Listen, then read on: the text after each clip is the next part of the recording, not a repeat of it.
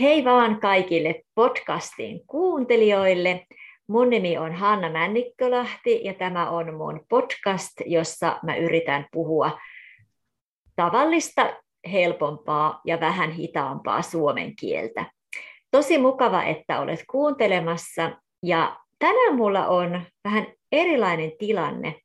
Mulla on vieraana Maiju Ollilainen, jonka kanssa me ollaan kirjoiteltu selkokielestä ja selkokirjoista.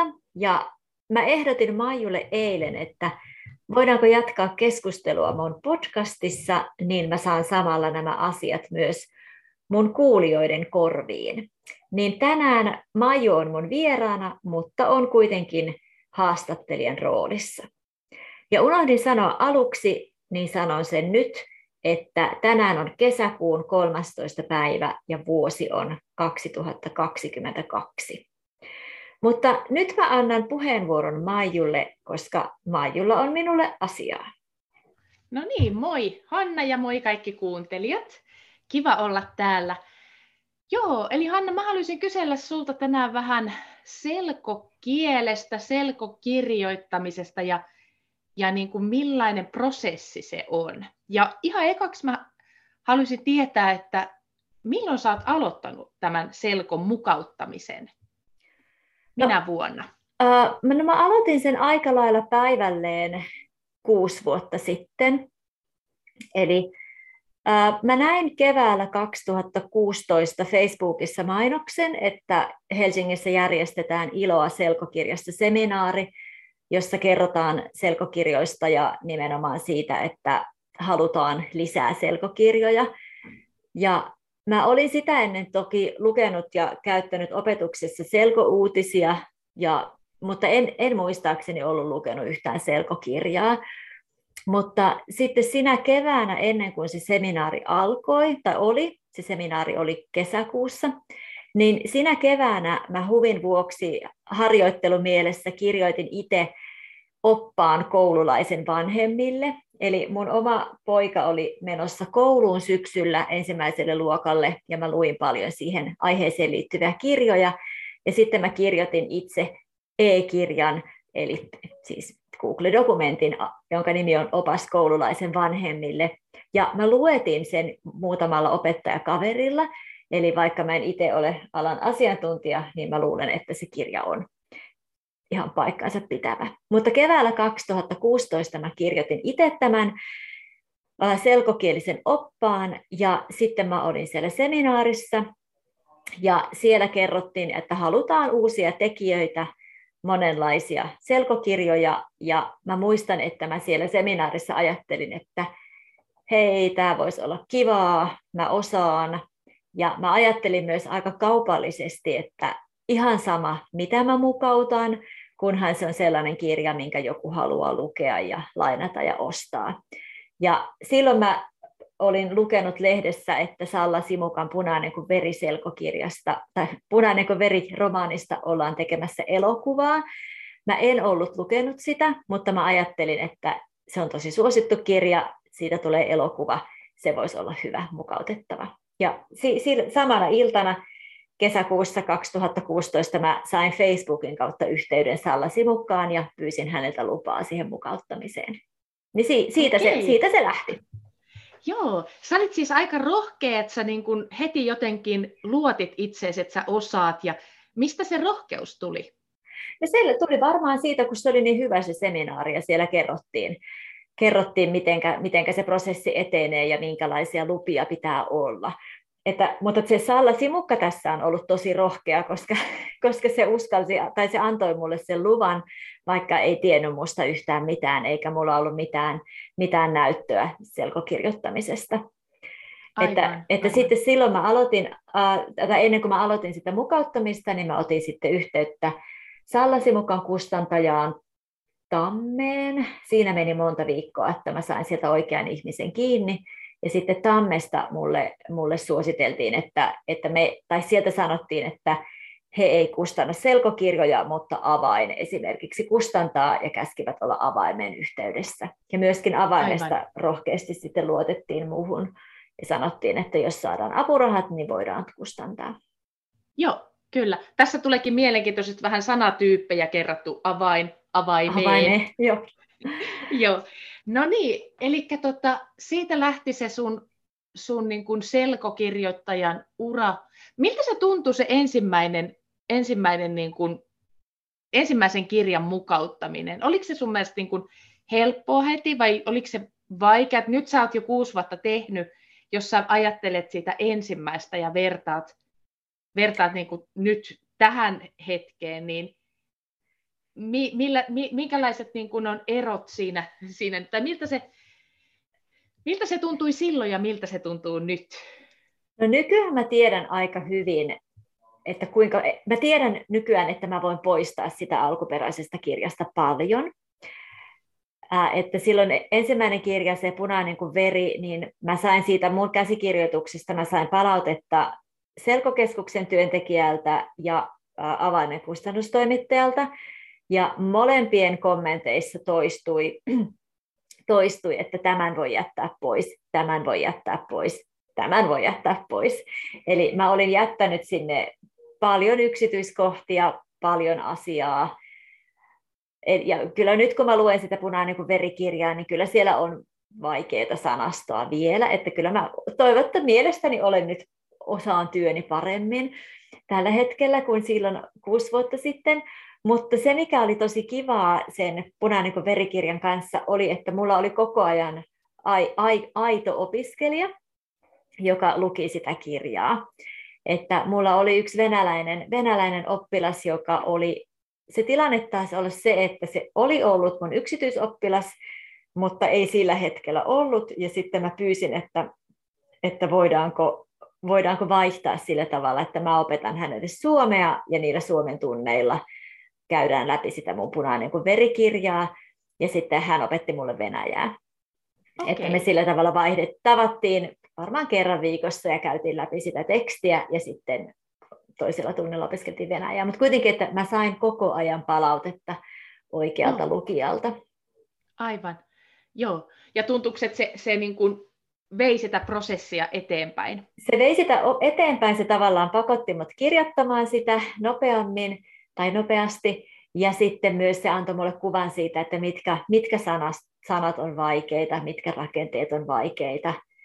Ja tavallaan myöskin se oli tosi mielenkiintoista kuulla, että, että joskus kun mä olin tarjoamassa jotain helpompaa sanaa, joka ei kuitenkaan ehkä ollut se aivan täsmällinen sana, niin sitten se koelukija saattoi sanoa, että ei, ei, että laita vaan se uusi sana, että kyllähän haluaa oppia myös uusia ja vaikeita sanoja.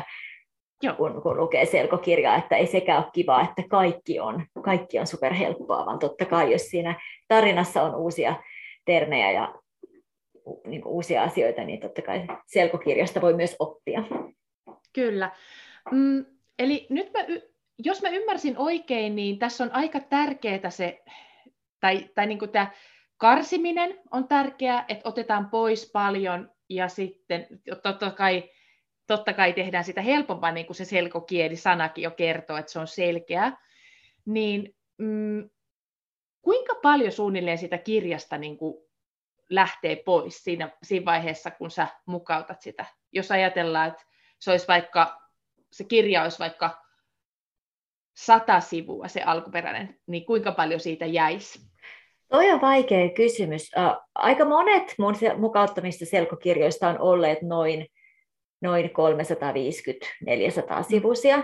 Ja selkokirjasta tulee aika lailla melkein joka kerta noin 180 sivunen, ja se on tehty liehureunaisella taitolla, eli, eli rivit on lyhyet. Eli kyllä sitä lähtee paljon pois, ja se on tarkoituskin, että sillä tavalla aika usein aika usein siitä alkuperäisestä kirjasta näkee kyllä heti, että mikä juonenkäänne tai mikä juoni, juonikulku on, on sellainen, minkä voi jättää pois kokonaan, tai ehkä joku sivuhenkilö, joka ei niinkään edistä sitä juonta, tai vaikka se, että joissakin kirjoissa, no esimerkiksi siinä punainen kuin verikirjassa, niin siinä oli paljon viittauksia siihen musiikkiin, mitä se päähenkilö kuunteli. Ja sitten mä ajattelin, että no tämä ei nyt liity tähän juoneen sillä tavalla, ja eikä nämä kirjan lukijat välttämättä tiedä näitä bändejä, mistä puhutaan, niin sen voi ottaa kokonaan pois. Joo. Tai sitten vaikka Eve Hietamiehen yösyöttö Tarhapäivä hammaskeijuromaanissa on päähenkilöllä erilaisia ystäviä, niin sitten joskus mä oon, mä oon niin tehnyt tosi pieneksi sen jonkun ystävän roolin, että, että en ole kauheasti korostanut sen luonteen piirrettä tai ulkonäköä tai mitä tahansa, mikä siinä alkuperäisessä kirjassa olisi vienyt monta, monta sivua. Joo, kyllä. No mikä siinä sitten on se keskeinen ja miten sen löytää? Mikä on se punainen lanka? Se on se juoni, mitä siinä kirjassa tapahtuu.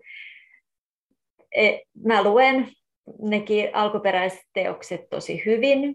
Kuuntelen myös, jos ne on äänikirjoina, niin kuin nykyään melkein aina on. Mä, kuun, mä luen ne hyvin ensimmäisen kerran siististi, niin että mä en koske siihen kirjaan, mutta sitten toisella kerralla mä otan kynän erilaisia eri värisiä tusseja tai ihan mitä tahansa siinä lähellä on, alleviivaan, teen ympyrö, ympyröin, ympyröin. Ja sitten mä kirjoitan myös isoilla kirjaimilla sinne kirjan marginaaleihin ja ylä, ylämarginaaliin, mikä, mitä sillä sivulla tapahtuu, että sitten mä löydän sen kohdan nopeasti, kun mä selaan sitä kirjaa edestakaisin. Aivan. Mutta ta, kyllä se perusjuoni sieltä hahmottuu. Kyllä. Joo, mutta se, se varmaan niin kuin itse, musta ainakin tuntuisi, että se niin kuin jotenkin, se olisi se jotenkin vaikea ja myöskin se, mikä vaatii rohkeutta, että osaa ottaa ne oikeat asiat, mm. mutta varmaan siinä sitten oppii sitä. Joo, ja vaikka semmoinen esimerkki, että yösyöttö kirjassa, siinähän, missä on siis Antti, Antti Pasanen ja yksin vastasyntyneen vauvan kanssa, siinä koko ajan mennään ja tullaan. Koko ajan mm. ollaan ollaan tulossa jostain tai menossa jonnekin. Ja siinä esimerkiksi se vauva taitaa joutua kirjan aikana kaksi tai kolme kertaa sairaalaan, niin sitten mä oon niistä sairaalareissuista jättänyt, jättänyt osan pois, kun mä ajattelen, että tämä, tämä, tämä tilanne oli jo tuolla aikaisemmin, nyt tämän yhden, yhden taudin voi jättää pois, koska se ei varsinaisesti, sitten, varsinaisesti muuta sitä juonta mitenkään. Joo, kyllä. Joo, toi, toi oli hyvä esimerkki.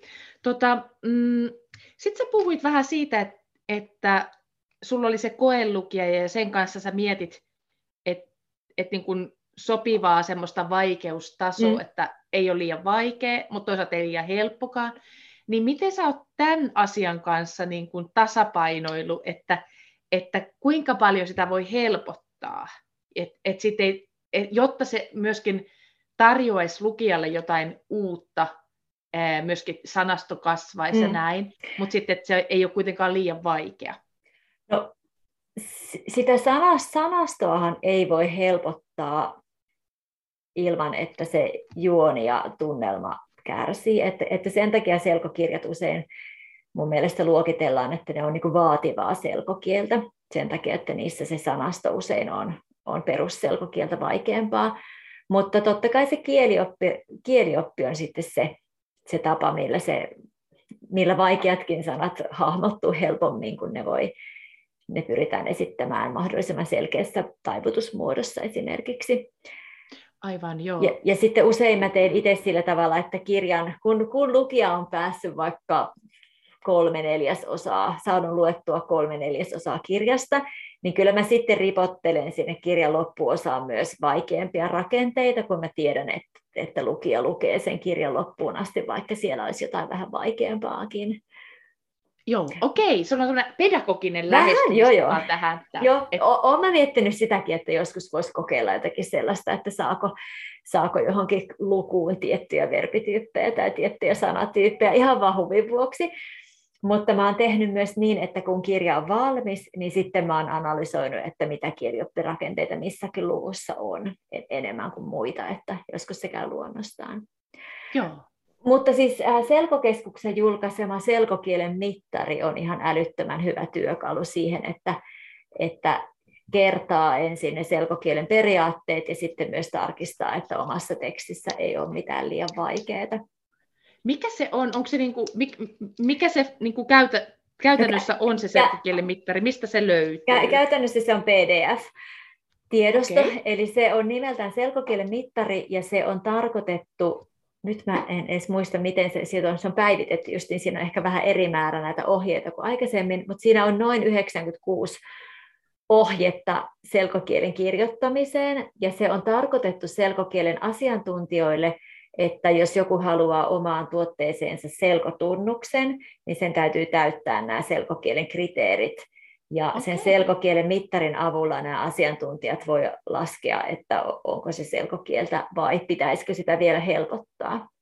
Joo. Niin se on älyttömän, älyttömän kätevä työkalu ja, ja se on mun mielestä, sitä ei ole tarkoitettu koulutuskäyttöön, mutta silti se on mun mielestä hyvä, hyvä semmoinen kriteeripatteristo, jonka voi lukea läpi ennen kuin alkaa itse kirjoittamaan selkokieltä. Löytyykö se ihan, jos mä vaan googlaan, että selkokielen mittari? Selkokielen mittari, joo. Joo, selvä, hyvä.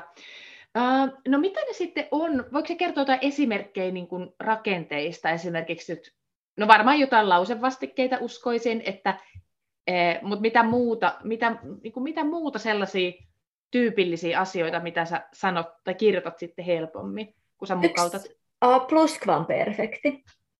Okay. Se, on, se on mun mielestä yksi kiinnostavimpia kohtia mukauttamisessa on se, että jos kirjassa, alkuperäisessä kirjassa on, mikähän se termi on, onko se takauma, että no esimerkiksi Tommi uusimmassa mukautuksessa Tommi Kinnosen ei kertonut katuvansa, niin siinä alkuperäisessä kirjassa esimerkiksi alkaa näin, että kolme päivää sitten sotilat oli, jotakin kolme päivää sitten sotilaat olivat tulleet sisälle. Eli se tarina alkuperäisessä kirjassa kertoo, mitä, on tapahtunut, mitä oli tapahtunut kolme päivää sitten, mutta selkokirjassa se kaikki tapahtuu kronologisesti. Eli mä olen poiminut sieltä alkuperäisestä kirjasta ne tapahtumat ja sitten vaihtanut niiden järjestystä, jotta mä voin kirjoittaa sen imperfektissä. Aa, mielenkiintoista. Ja se, sellaista on yllättävän monessa romaanissa, että on nimenomaan sitä, sitä vaikeaa aikavuotoa perfektiä. Ja, mutta sitten selkokirjassa imperfekti. Eli siinä joutuu tekemään niin kuin vähän enemmänkin sitä, sitä muokkausta, kuin, kun vaan, että mentäisiin niin sivu kerrallaan ja sitten kirjoitetaan. Joo, et ei kaikissa kirjoissa ole, mutta kyllä noissa Sallasimukan romaaneissa oli, ja sitten tuossa Tommi Kinnusessa, ja kyllä on noissa Eve Hietamiehenkin, Eve Hietamiehenkin romaaneissa sitä, että on se kerronnan nykytaso, mutta sitten aina välistä kerrotaan plus vaan perfektissä, mitä sitä ennen oli tapahtunut. Niin just. Ja joo, se on tosi, tosi, se on tosi, joo, joo, se on tosi kivaa. Ja no, sitten tota... sit sellaista, mä sanon vielä, on aika paljon, että, että romaaneissa ei, ei ole niinkään tarkasti kerrottu, kuka jonkun repliikin sanoo. Aivan, joo. Jolloin sitten selkolukijan saattaa olla vaikea pysyä perässä. Eikä se välttämättä aina ole niin tärkeää, että kuka, kuka sanoo, mutta, mutta niin, niin sel, näissä mun selkomukautuksissa mä oon tehnyt niin, että mulla lukee aina kenenkä repliikki se on ollut. Se ehkä joskus saattaa kuulostaa vähän tylsältä tai toistavalta, kun on aina, että jotain, jotain joku sanoi tai jotain, jotain joku kysyi, mutta mun mielestä se kuitenkin auttaa sitä ymmärtämistä tosi paljon, että tietää, kuka puhuu. Kyllä, joo, joo, kyllä varmasti. No mitä sä ajattelet sitten, että niin kun, kuka voi aloittaa selkomukauttamiseen ja tarvitaanko siihen jotain erityistä koulutusta tai niin kuin, minkälaisia vaatimuksia siihen on, että voi, voi mukauttaa vaikka kaunokirjallisuutta selkokielelle? No ei mulla ainakaan ollut mitään vaatimuksia tai että multa ei vaadittu mitään, että, että periaatteessa kuka tahansa, joka sitä haluaa tehdä ja osaa kirjoittaa suomea, että se pitää aina muistaa, että selkokielikin on hyvää suomea, että selkokieli noudattaa samoja oikeinkirjoitussääntöjä kuin yleiskielinen suomen kieli, ja selkokielikään ei saa olla töksähtelevää, että jonkin verran olen ehkä huomannut sitä, että kun on nähnyt ihan aloittavien, aloittavien selkokirjoittajien tekstejä, tai jos vaikka joku vieras on kirjoittanut mun blogiin selkokielisen tekstin, niin aika usein ihmiset aloittaa sillä tavalla, että ne kirjoittaa pelkillä päälauseilla. Aivan, joo. Mikä kyllä. on tosi töksähtelevää ja liian yksinkertaista, että selkokielessäkin on sivulauseita ja selkokielenkin pitää soljua samalla tavalla kuin hyvän yleiskielen.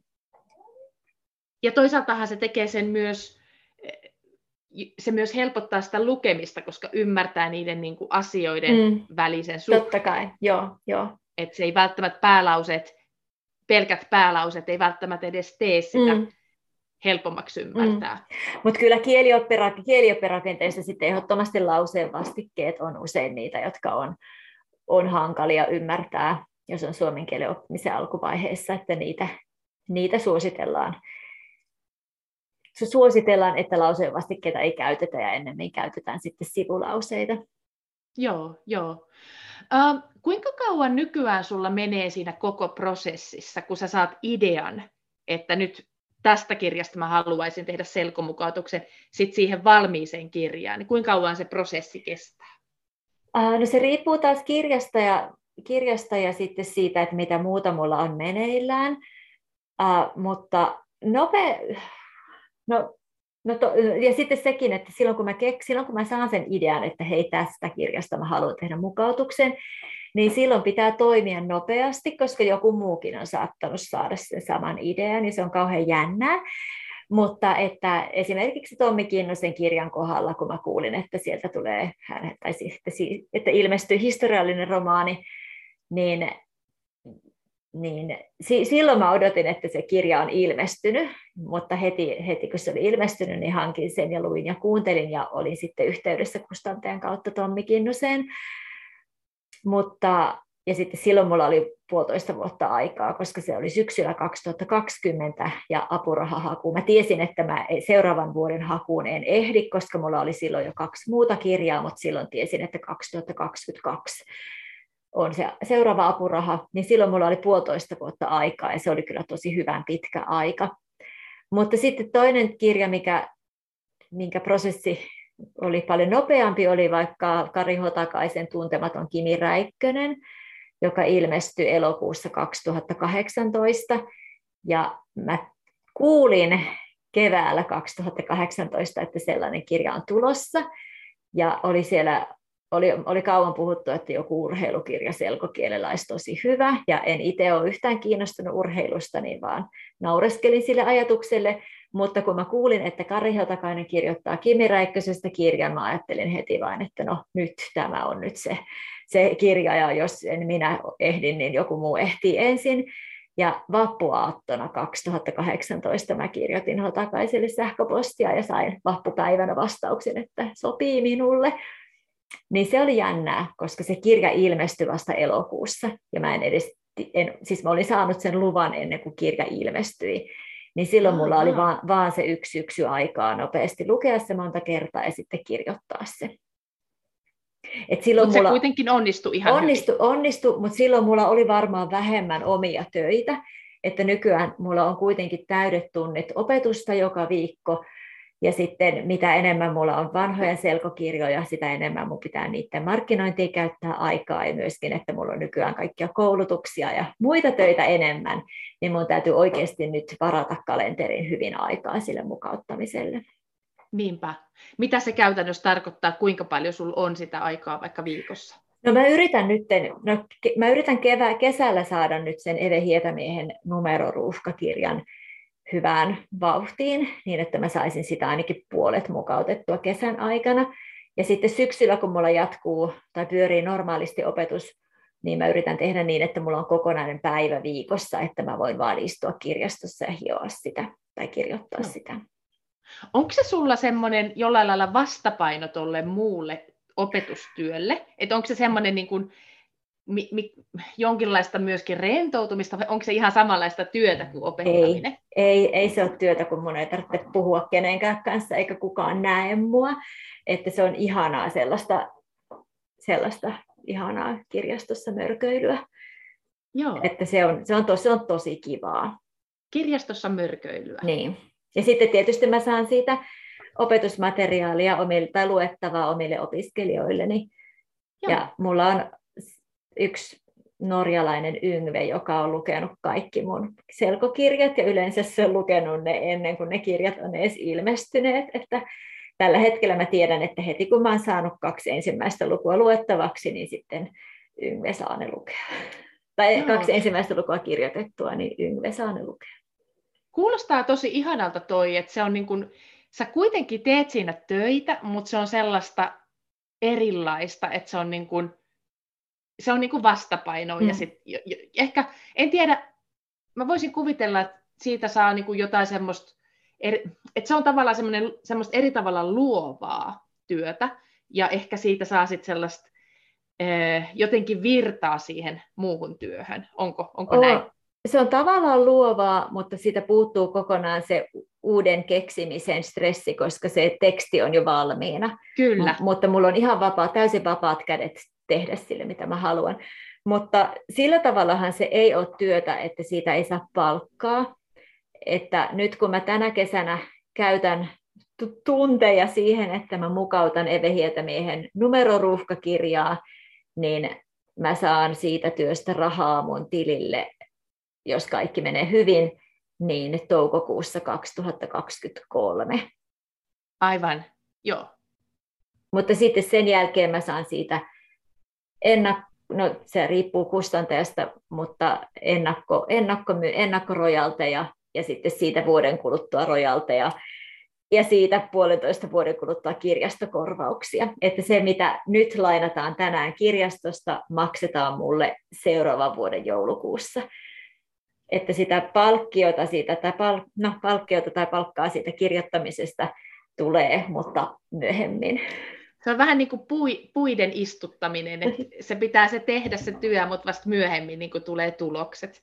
Että se ei tule niin, se on tosi pitkäjänteistä työtä. Ja voi tietysti käydä myös niin, että ei saakaan sitä apurahaa, että kun haetaan kehitysvammaliiton myöntämää, miten se meni, se on joku val, en mä muista miten ne menee, että kehitysvamman apuraha, jonka selkokeskus jakaa, tammikuun lopussa menee umpeen se ha, ha, ha, apurahahaku, niin siihen mennessä olisi hyvä, että olisi mahdollisimman pitkällä, eli mahdollisimman valmis se käsikirjoitus niin voi käydä niin, että ei saakaan apurahaa.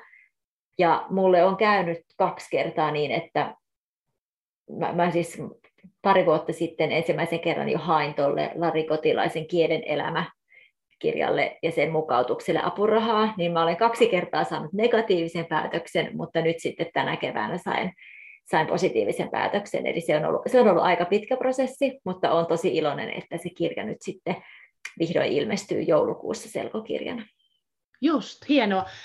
Hieno niin kuin lopputulos. Tietysti mm. vähän semmoinen ikävä pitkä prosessi, mutta mm, mitä jos et saakaan apurahaa, niin voidaanko se silti julkaista vai odotatko se sitten ensi vuoteen, että sä haet se seuraavan kerran apurahaa? Ää, joo, ei sitä, ei sitä kukaan halua. Ei, ei, joo, ei niitä yleensä. Tai en, hetkonen, ehkä niitä on,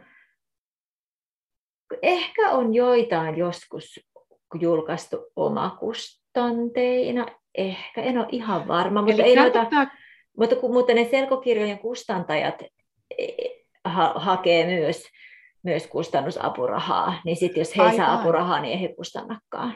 Niin, eli ne kaksi asiaa liittyy yhteen. Joo. se on niin kuin sun apuraha ja sitten sen kustantajan Joo. apuraha. Onko se niin kuin käsi kädessä? On, on. Ja sitten mun tapauksessa on vielä kuvittajan apuraha. Eli mulla on näissä molemmissa tänä vuonna ilmestyvissä selkokirjoissa ja edellisissäkin on ollut Iina Majaniemi kuvittajana. Niin sitten myös kuvittajalla on oma apurahansa. Eli se on tietyllä tavalla semmoista riskinottoa, on, että on, tehdään on. jo aika paljon työtä. On ilman, että tiedetään. Joo, että kuvittaja tekee kol, kolme tai neljä näytekuvaa, mutta, mutta mulla pitää sitten olla koko teksti valmiina. Joo, mutta jotenkin itse ajattelisin, että mua, mua kiehtoo ja kiinnostaa tuossa se, että sitten siinä niin kuin voisi luoda sellaista omaa oppimateriaalia, siis totta kai ei vaan itselleen, mutta se, että jos, se, jos sen saisi kustannettua, niin siinä olisi niin kuin itse tehty kirja, joo, kirja joo. jota voisi käyttää, että sen tuntisi niin kuin tosi hyvin ja sitä, sitä olisi kiva käyttää sitten jollain kursseilla. Joo, ja mäkin käytän paljon, tai siis tietysti suosittelen aina sekä omiani että muiden selkokirjoja mun oppilaille opiskelijoille, mutta aika monen opiskelijan kanssa mä luen jotain selkokirjaa, jonka mä olen kirjoittanut, ja sitten mä aika mm. hyvin muistan ne ulkoa melkein ja tiedän, minkälaista sanastoa minkälaisia rakenteita niissä on. Niinpä. Ja on, Kuinka paljon... Joo, sano vaan. Että olen tehnyt myös sitä niin kuin lisämateriaalia niihin kirjoihin, että moneen kirjaan on kysymyksiä, monivalintakysymyksiä juonesta ja sitten on joko Suomi-Suomi tai Suomi-Englanti-sanastoja. Aivan, kyllä. Tota, kuinka paljon Suomessa on ihmisiä, jotka selkomukauttaa vaikka kaunokirjallisuutta tai ylipäänsä jotakin kirjallisuutta? Mm, oiskohan, enpä ihan varma, mutta oiskohan kaunokirjallisuuden mukauttajia joku 30? Joo. Ja osa kirjoittaa sitten myös itse suoraan selkokielelle kirjoja. Ja sitten on niitä varmaan, en, okei no kaunokirjallisuutta ehkä 30 ja sitten vielä tietokirjoittajia siihen päälle, että tietokirjat on usein sellaisia, että ne on kirjoitettu suoraan selkokielelle. Niin just, joo. joo. Mutta sitten tietysti, mut sitten on paljon ihmisiä, jotka, tai paljon kirjoittajia, jotka kirjoittaa sitten niin kuin mukauttaa asiatekstejä, vaikka jotakin mitä kaikkia vakuutusyhtiöiden papereita ja kaupungin verkkosivuja ja mitä tahansa netti on pullollaan, niin tosi monet niin sivut on myös selkomukautettu tai vaikka oppaita, mitkä on tarkoitettu vanhuksille tai kehitysvammaisille, niin, niin ne, on, se, ne on sitten oma, omanlaistaan mukaan tai toisenlaista mukauttamista. Kyllä. No, onko sulla tietoa, että, että tekeekö kukaan niin kuin päätoimisesti sitä, että vaikka mukauttaisi kaunokirjallisuutta, tai minkälaisia ammatteja, mitä ihmiset tekee sitten sen rinnalla? Ei varmaan päätoimisesti, tai ei, ei, ei mun mielestä. Ä, aika monet on suomen kielen opettajia tai äidinkielen opettajia tai tietokirjailijoita, ehkä toimittajia, ammattikirjailijoita. Eli on, on myös sellaisia esimerkiksi Tapani Pagge kirjoittaa sekä yleiskielistä kauno, kaunokirjallisuutta että selkokirjoja. Ja Marja-Leena Tiainen kirjoittaa yleiskielistä kauno, kaunokirjallisuutta ja lisäksi hän tekee omista kirjoistaan myös selkomukautuksia. Okei, okay, joo. Että to, tosi monenlaisella taustalla on, on selkokirjoittajia. Niinpä. Mitä sun mielestä nyt tällä hetkellä tarvittaisiin lisää tähän selko, selkokirjamaailmaan? Minkälaisia kirjoja tarvittaisiin lisää?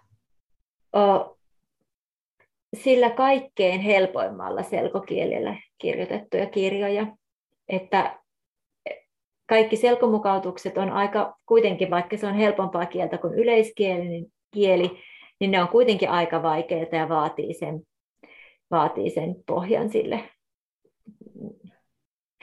että niihin pystyy, tai että niihin uskaltaa tarttua ja niihin niin pääsee sisälle, niin pitää kuitenkin olla jonkin verran sanastoa ja rakenteita. Että, että ehdottomasti se, että olisi, olisi joku kiinnostava tarina, joka olisi kuvitettu ja lisäksi kirjoitettu helpolla selkokielellä. Joo, se onkin aika vaativa tehtävä. No on, todella on. Ja se, että en mäkään, kun mä kirjoitan niitä selkomukautuksia, niin en mä edes yritä kirjoittaa sillä helpommalla selkokielellä, koska se vaikuttaa sen kirjan tyyliin ja se vaikuttaa niin, sen kirjan totta. tunnelmaan ja juoni olisi, olisi tosi vaikea kertoa se juoni helpommalla selkokielellä. Mutta kyllä mäkin olen sitä miettinyt, että joskus olisi kiva, kiva kokeilla sitä, että minkälaista, minkälaista olisi kirjoittaa jotain ihan omaa sillä kaikkein helpommalla kielellä. Tuossa tavallaan riittää niin monenlaista haastetta, mm. siis sillä tavalla, että vaikka sitä olisi tehnyt pitkäänkin, niin tuossa on aika paljon sellaista, mitä voi vielä tehdä. Mm.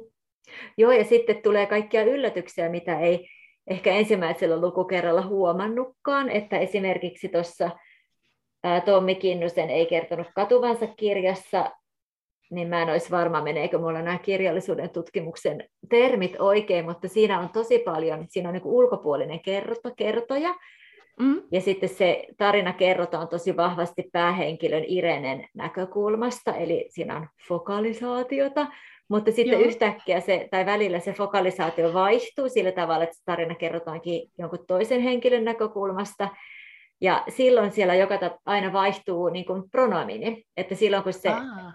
Irene puhuu itsestäänkin, ajattelee itseään, viittaa itseensä, hän käyttää pronominia hän, mutta silloin kun se puhuu niistä muista naisista, hän käyttää, tai se käyttää pronominia se. Aa, Eli siinä, siinä vaihtuu jatkuvasti se hän tai se pronomini, mutta niin se vaihtuu ehkä tavallisessakin elämässä. Ja mä huomaan, että kun mä puhun sun kanssa, niin mä puhun ihan miten sattuu, koska mä tiedän, että mä sanon aina mä, eikö hän, se, ja sä sanot aina hän, niin, niin sanon jo. sattuu. Mutta siinä mukautustyössä oli tosi mielenkiintoista lukea sitä alkuperäistä tekstiä ja huomata se, että okei, kenenkä fokalisaatio tässä nyt on, ja kehen viitataan sanalla hän, ja kehen viitataan sanalla se. Joo, toi on musta mielenkiintoista, että tuossa täytyy siis tuossa selkomukautusprosessissa hallita sekä yksityiskohtia että sit sellaisia laajoja kokonaisuuksia, että pitää niinku löytää tuollaiset pienet yksityiskohdat, mutta mm. sitten täytyy kuitenkin olla se koko kirja, kokonaisuus tosi, tosi hyvin niinku hallussa. Joo, mutta se on tosi kivaa.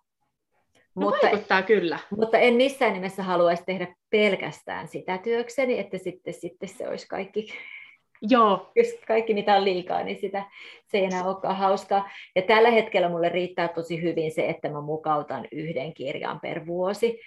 Joo. Yhtenä Sekoboltsi vuonna mä tein sen Kiniräikkösen ja kaksi muuta. Mä en edes tiedä, mitä ne oli. Mä en muista, 2019 ne ilmestyi. Se oli varmaan joku, olikohan se yösyöttö se oli yösyöttö, kiepaus ja Kimi Räikkönen, eli aikuisten kirja, lastenkirja ja tietokirja formuloista. Niin se oli Joo, aika, kuulostaa, se oli, se oli kuulostaa aika, aika rankalta. vuosi. Joo, Joo, niinpä, niinpä. No toi on nyt aika semmoinen, mitä, mitä tuottelijat, kirjailijatkin just, että vuodessa yksi kirja. Tietysti siinä on varmaan sit pitää tehdä taustatyötä ja kaikkea enemmän, että toi on niin kuin sillä erilaista. Mutta mut se myöskin mun mielestä kuulostaa, kuulostaa kivalta toi sun, että yksi päivä viikossa. Että et sä saat niinku, siis semmoinen, että sulla on niinku aikaa käyttää ihan siihen. Joo, kyllä mä yritän syksyllä, kun taas sitten alkaa normaalit rutiinit, että, että mulla olisi joko, joko maanantai tai perjantai sellaisia päiviä, että mä en ota ketään opiskelijoita, vaan keskity pelkästään tähän kirjaan. Aivan. Siihen asti, kunnes oikeastaan... se on valmis. Niin just. Mulla olisi oikeastaan yksi kysymys enää vähän lukijan näkökulmasta, ö, onko sun mielestä selkokirjoille sillä tavalla niin kuin jatkuvasti kysyntää, että kun tulee uusi kirja, niin onko sille lukijoita, onko ihmisiä, jotka odottaa, että tulisi lisää selkokirjoja ja onko, onko sille niin kuin, sillä tavalla niin kuin Toivottavasti, toivottavasti on. Ja kyllä ainakin noille sarjoille, että kyllä mä oon kuullut, että ihmiset on iloisia siitä, että on tulossa vielä neljäs ja viides kirja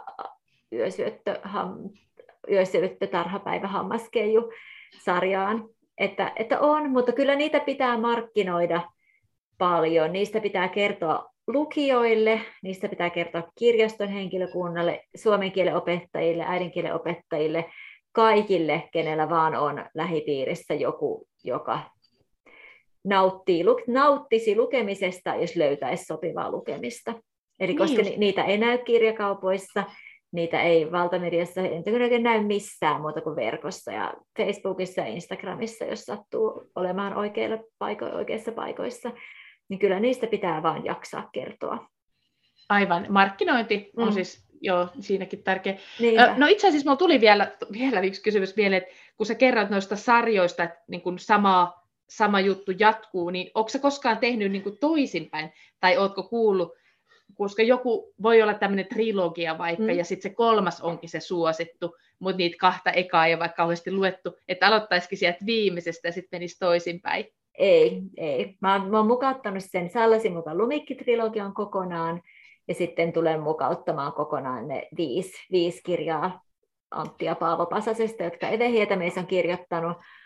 Äh, äh, Vuokko Hurmeen lastenkirjasarja huimaa trilogia, jossa on kiepaus, keikaus ja kaipaus, niin siitä mä oon mukauttanut sen ensimmäisen osan kiepaus. Ja mä jotenkin toivon, että se toimisi sellaisena sisäänheittokirjana sille koko sarjalle, että, että kun lapset ja nuoret lukisivat sen ensimmäisen kirjan vaikka selkokielellä, niin sitten sen jälkeen innostuisi lukemaan sitten vaikka sen ensimmäisen osan yleiskielellä ja sitten jatkamaan muihin osiin. Ja mä oon kuullut Joo. kyllä, että jotkut opiskelijat on tehnyt niin, että kun ne on lukenut vaikka punainen kuin verikirjan selkokielellä, niin sitten kun ne on tuntenut sen päähenkilön, niin ne on halunnut kokeilla, kokeilla sitten lukemista, sen loppusarjan lukemista selko- yleiskielellä. Aivan. Että silläkin tavalla voi tehdä tai sitten lukea kahta eri versiota rinnakkain. Joo, joo, niin just.